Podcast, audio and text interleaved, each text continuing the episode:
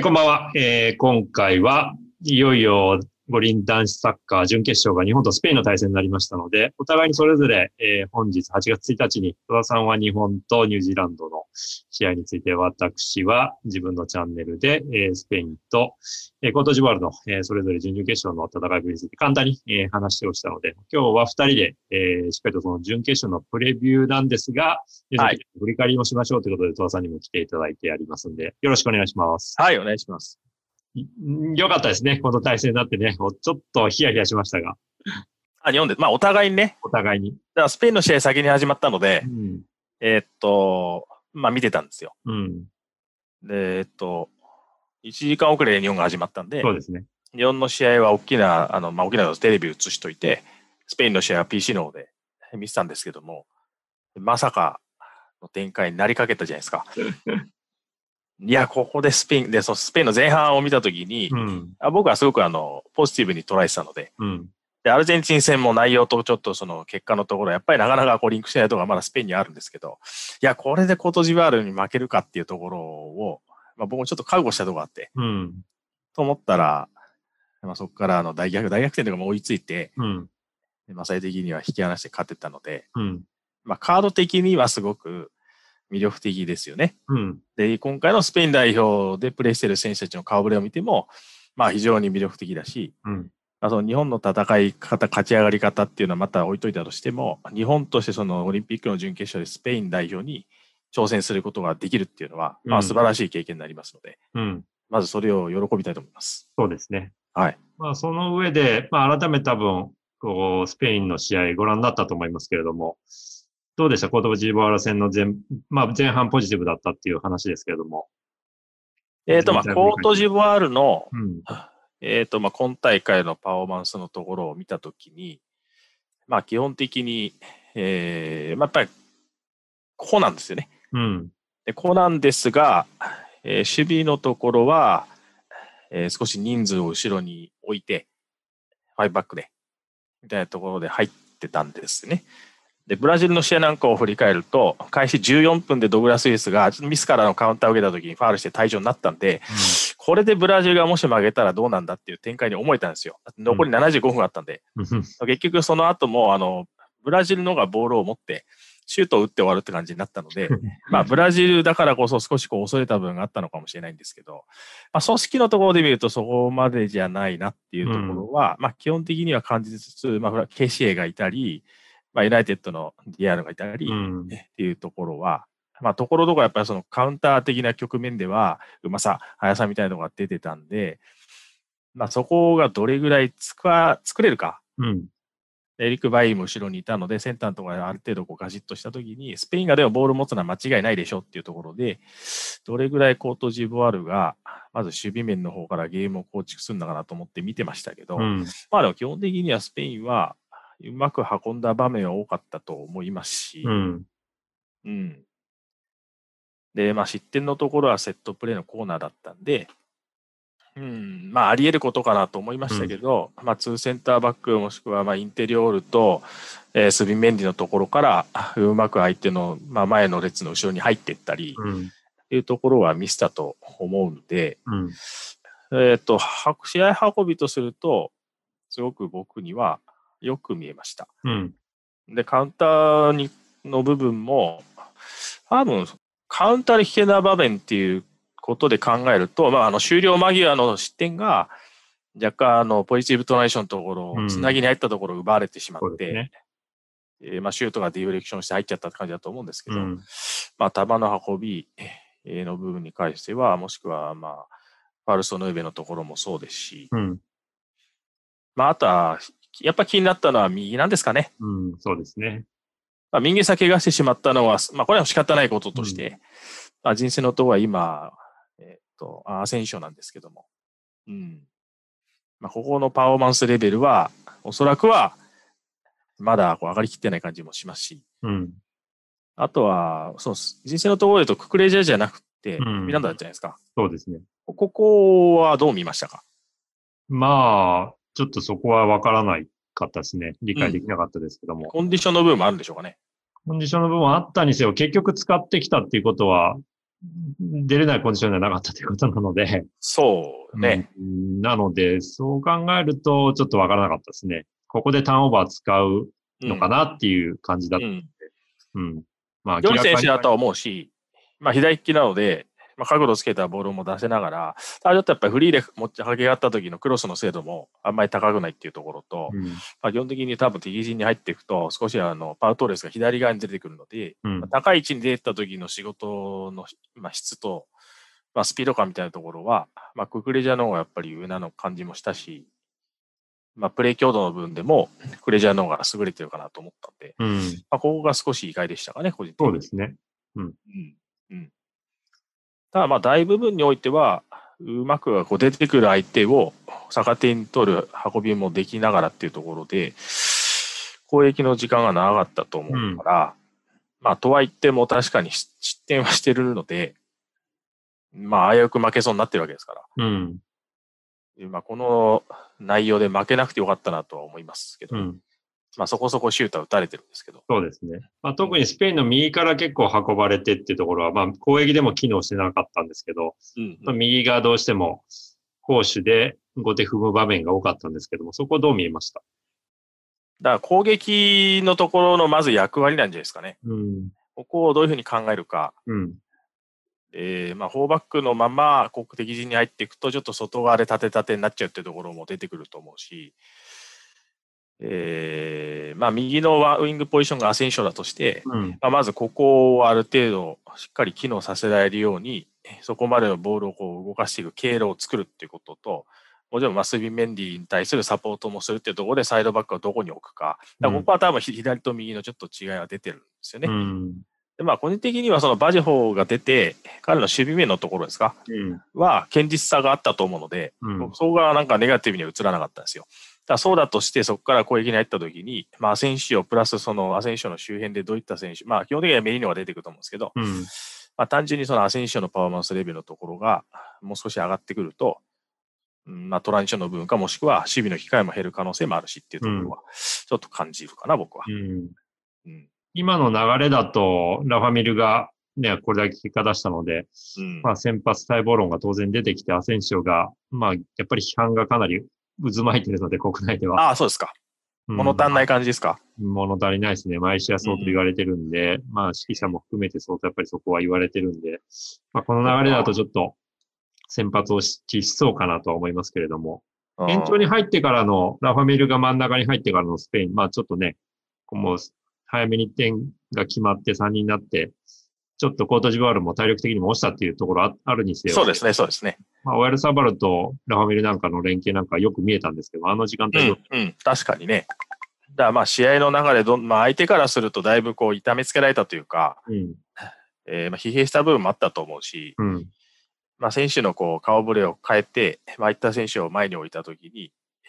えーまあ、スペインとすると、またちょ少し違う顔を見せることができて、うん、まあ、ゴールにぐっと向かっていく感じは出ましたから、うん、あとはそれが対日本で考えたときに、うん、おそらくはスペインがボールを持つベースになるはずなんで、まあ、一番前の選手を誰にするべきかっていうのは、ちょっと違う考え方が必要になってくるかもしれない。とは思ってますけど、ただまあ、この大事な試合で本当に危うく負けそうなところで、えまあ、仕事ができたところを監督がどう捉えるか。ですね。日本側からするとどうですか？そのままのファルソノエベ、オエルサバルで来られた方が怖いのか、ラファミルが真ん中に入った方が怖いか、どうです？今大会のスペインの4試合見てきた流れで準決勝の日本っていう考えると。うん。まあ、日本が基本的に4411か442で守備に入る、うん、えー、ことになるのは多分変わらないとは思うんですけど、うん、えー、そうだな。まあでも後ろからの運び出しのところの質が、まあ基本的にやっぱりスペインは高いので、うん、でそこに付随して、えー、まあ一番前の選手がどう関わるかっていうところも結構重要なんじゃないかなっていうところを考えたときに、うん、日本、日本とまあ先日あの、テストマッチしたときに、まあ、最初ラファーミルが真ん中入ってて、うん、まあでもあの、少し降りた中でボールを引き取ってみたいなところは、うん、まあうまくはいってたと思うんですよね。うんだからまあ、オヤルサバルが仮に一番前になろうが、ラファミルになろうが、うん、要はクリス・ウッドとは違うわけじゃないですか。うん、ラファミルは。だから下から多分運び出すときに、いずれにせよ少しこう、遠藤と例えば田中碧になったとしたら、うん、そこの後ろ、真ん中の後ろか、少し手前まで、スって顔を出していくような多分変わらないと思って、うん、あとはそこから先のさばきとか、ゴール方向に向かう時のコンビネーションで考えた時に、うん、どっちがいいのっていう感じになる気がするんですよね。うん。うんそうなった時に、まあ個人的にはどうなのかな。まあそれは、でもそうなった時に今度右をどうするかなと思って。そうですね。右のパフォーマンスレベルが、まあ、今のところは少しってなってると、うん、まあ、そこを組み替えちゃうって考える可能性はあると思いますね。うん、なるほど。あとは試合ながらのブライアン・ヒルが左に入って、うん、まあ、ダニオルムが右に出てたんですけど、うん、あそこはどう見ましたか？あの置き方。うん、やっぱりダニオルモはサイドよりも、まあ左で内側取るのか、やっぱちょっとシャドウ的には使いたいなっていうふうには見えましたけどね。うん。で、あの、押し込んだ時に、やっぱり少しパウトレスが左に出てくるじゃないですか。うん、でそうなると、まあ、例えば、あの、ブライアン・ヒルが、張り出すとなると、その後ろ側にいるサイドバックが邪魔になるし、うん、サイドバックが出てくるのであれば、あの、ブライアン・ヒルは内側に入るっていう。ここはまあ内側に入ったところからの、もちろんまあランニングのところで背後取りに行くことができれば、全然問題ないと思うんですけど、うん、ただあとは、まあ利き足が外側になるので、どちらも。まあ、とはいっても、あの、コートジボワールがひっくり返す前に、ダニオルモからスルーボールで、一回ウェルサバルが、まあ、ほぼ決定機っていう場合も確かに作ってるので、うん、まあ、ダニオルモに関しては右からこう入っていっても、うん、まあ、右足も使えるし、逆への展開もできそうな気がするんですけど、うん、まあ、ブライアン・フルみたいな選手を使うときにどっちがいいのかなっていう。うん、彼はウィンガータイプだから左の方がいいんですかね。左に晴らすべきでしょうね。うん。うん。そうなった時に、ククレジャだったらもう少しこうインサイドに入っていきながらみたいなところの連携が、まあ、取れてる気がして。うん。えー、そうなってくると、まあ、相手からすると、外に、まあ、突破力のある選手がいたとして、うん、ボール持っている場所から考えた時に、まあ、やっぱりその内側とか中のところに、もやっぱりこう、選択肢があると、やっぱり絞りづらくなるので、うん、まあ、そういった関係性を、位置関係を作りながら、外からでも相手の組織にダメージを与えることができるというところまでスペインが持っていければ、うん、なおいいのかな。プラスでトランジションのところもしっかり機能できそうな気がするので、うん、まあ、スペインからすると、まあ、例えばスビー・メンディとか、まあ、メリーノみたいな人がいて、まあ、すごく理解が高くて、で、立ち振る舞い方も非常に適切だなと思いますけど、トラネガティブのトランジションの時に、例えば水面でが1枚だと、うん、ひょっとするとスピードのところで、まあ日本だったらそこが僕一つ狙い目になりそうな気がするんですよ。うん、どう奪うかは別として、奪った瞬間にそこの脇とか、うん、そこをピャンって剥がしてしまう。スピードで剥がした時にいけそうな気もしなくもないんで。うん、そのとスペインは、スペイン目線からするとボールをやっぱり持って、敵陣に入っていく時間がおそらくは増えると思うんで。そのネガティブのトランジションをどういう形で行おうとするか。うん、まあ攻撃の機能性をどれぐらい高められるかっていうのをセットで考えたときにどう人を選ぶかでしょうね。うん、でブライアン・ヒルに関してはやっぱり、この前も言いましたけど、いい意味では新しくなるんですよ。うん、ゴールに向かって仕掛けてくれるので。うん、だからまあ途中から使うのは確かにまあありだなっていう感じはしたので、最初からじゃなくても。なくてね、ただ、あとはそのスタートからのゲーム運びのところを、どれぐらいスペインはスペインとして自分たちが思い描くところに持っていけるかで考えると、やっぱり右の後ろじゃなくて、うん、右の前な気がします。はい、後ろはまあいずれにせよ、うん、その攻撃力っていう意味ではみんなそそこが特徴じゃないはずなんで、うん、まあ安定感があってしっかりさボールが動かしてサポートができるところで考えれば、まあそのウィングポジションに入る人が非常に重要になる気がします。うん。うん、アセンシはちょっとね、今大会見てもなかなか、まあ足元についてまあ思い切って仕掛けるみたいなところもなく。あんまないんだよね。うん、なんか仕掛けに入るタイミングもちょっと遅く見えますよ。うん。判断が遅く見えちゃいますよね。そうなんそうなんです。うん、持ってるうちに、やっぱりこう状況がこう、あの、相手が改善できちゃうっていうか、うん、もう少しそこまでボールが運べたら、そう一つ目のコントロールでこうやってこう相手に向かっていくぐらいの、うん、ところから次のプレーに入っていけたらなってちょっと見えるんですよね。うん、あとは、まあ、そのアセンシオって選手がどういうふうにここまで来たかっていうところは、僕はもう完璧には全然把握してないので、うん、ちょっとフリースタイルな感じが好きなんでしょうか？まあ、やっぱり、マジョルカでブレイクした時なんかも、もう基本的に王様で、うん、あアンダーの時からそうですけどね、もうん、まあ基本的に多分監督も、まあ選手に任せて勝ってきたみたいなチームを作ってたと思う。ああ、そうかそうか。だからアルゼンチン戦のレビューの時に言ってたように、確か前半14分か16分ぐらいに、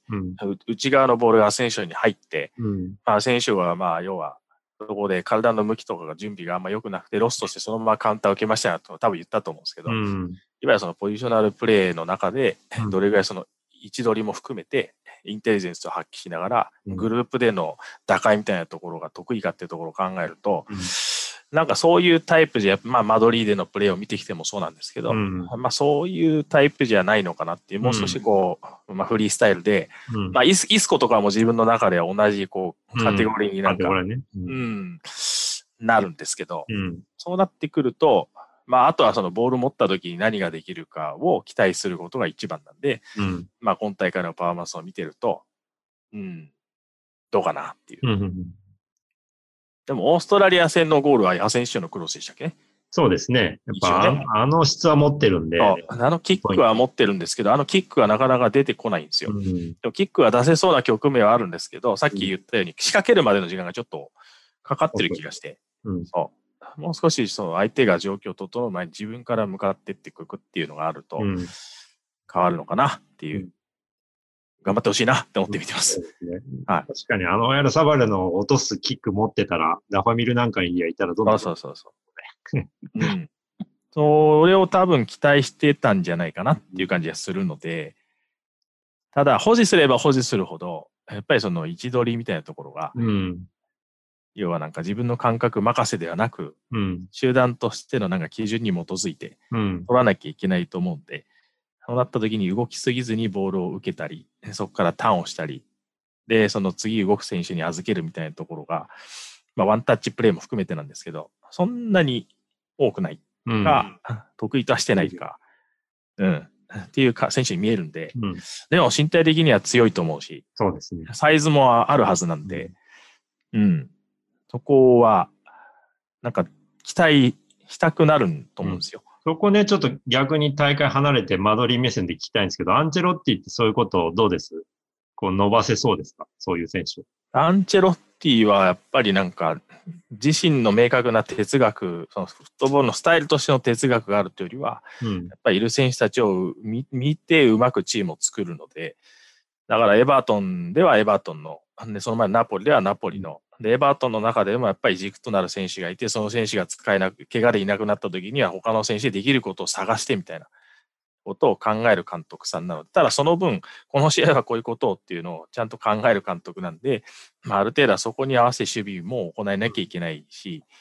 要はまあハメス・ロドリゲスみたいな選手がいたら、ハメスを最大限に活かせるようにということで、エバートンも進めましたけども、うん、でもそうなったとしてもそこで仕事ができるかを問われるので、うん、でもまあいずれにせよなんか最初から選手の個性とか、なんかバックグラウンドな関係なしに、もう俺はこういうスタイルだから、お前はいらねえとかっていう監督じゃないと思います。ないと。うん、はい、ないと思います。うん、だからそういう意味ではチャンスはもらえると思います。うん、で、結果が残せるかどうかですね。うん。うん。でもやっぱりオヤルサバルみたいな、うん、だからコートジバール戦で言うと5点目なんですかね。うん。そして2列 ,2 列目からこう駆け抜ける感じ？はい。足元で一回右の内側あたりで足元で受けながらセッションしといて、で相手の目線が外に立ってる選手に移った瞬間に、キュッと足みたいな。うん。だこれオルモですね。オルモから多分出てるんですけど、うん、こういったやっぱりインテリジェンスは、ちょっとないかなっていう気がするんで、であればラファミルで、まあ、オヤルサバルを、まあ、オヤルサバルをどう置くのかな。右はあるんですか？右はありなんじゃないですか？あり。うん。でも右のウィングポジションに置いちゃうと良さ出なくなったりしますかね。まあ、アリアルでも基本左ですからね。そうだよね。そうだよね。だからオルモは多分右もできるんですよ。うん。で考えれば、もうオヤルサバルは左でもいいのかもしれないし。まあ確かにそういう話聞いてると、バジャホ、多分まあ今次も、まあミンゲスアウトでオスカル・ヒル戻ってきますけど、はい。海外のオスカル・ヒル見てると、まあ、バジェホじゃないかっていう声は現状スペインのメディアなんか見てても多いんですよ。ああ、なるほど。うん。なので、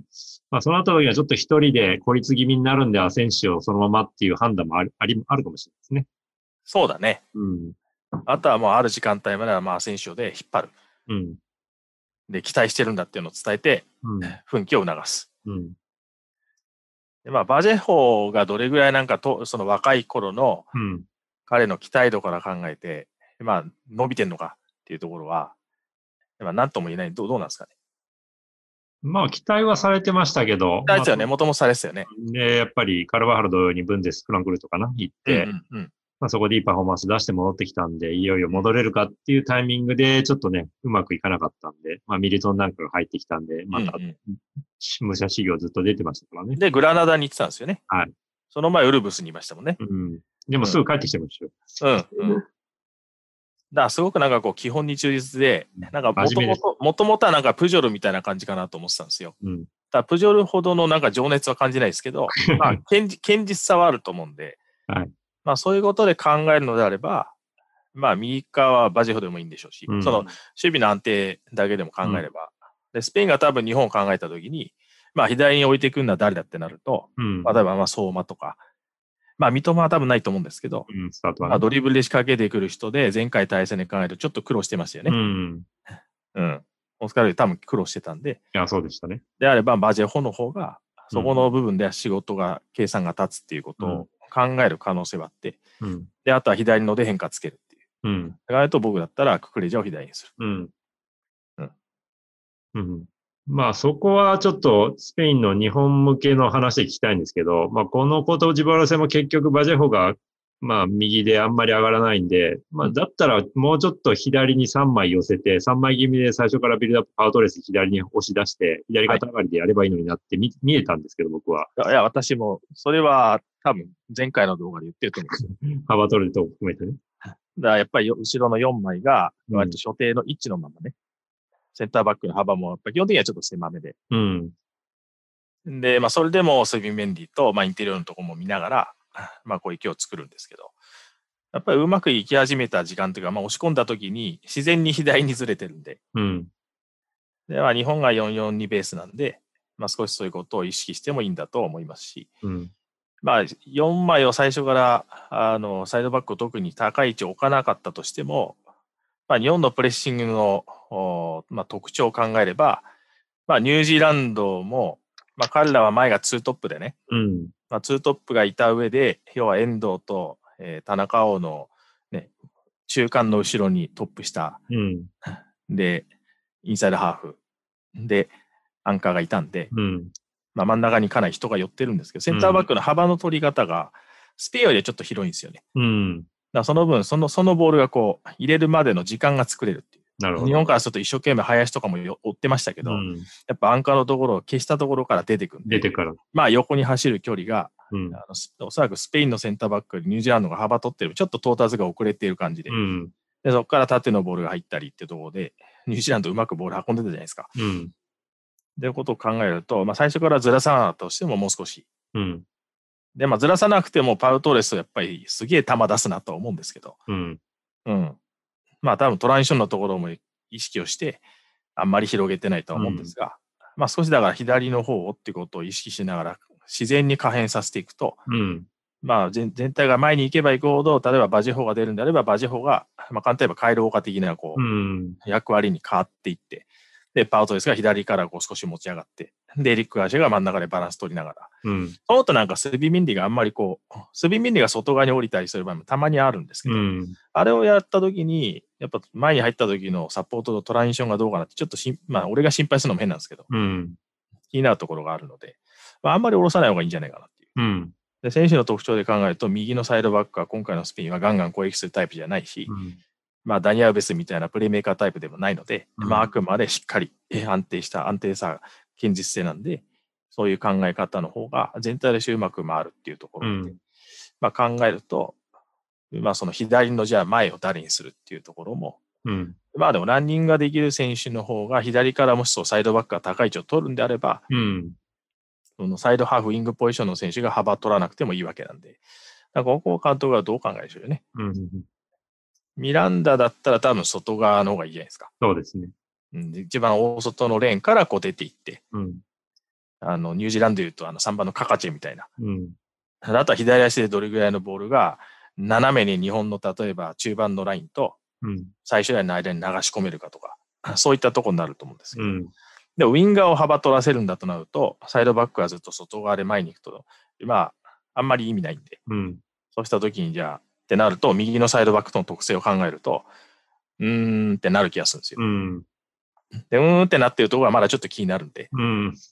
うん。なんかいらいなくていいとこに一人後ろにいちゃってんなっていうふうに見えるところもあるので、まあ、押し込んだ攻撃、まあ、ある程度リスクは負うのは前提でトランジションもできるように、じゃあサイドバックの特性と、まあ、そこからの攻撃での変わり方で考えたときにっていうと、今みたいな話になるかな。なるほど。うん。Thank you.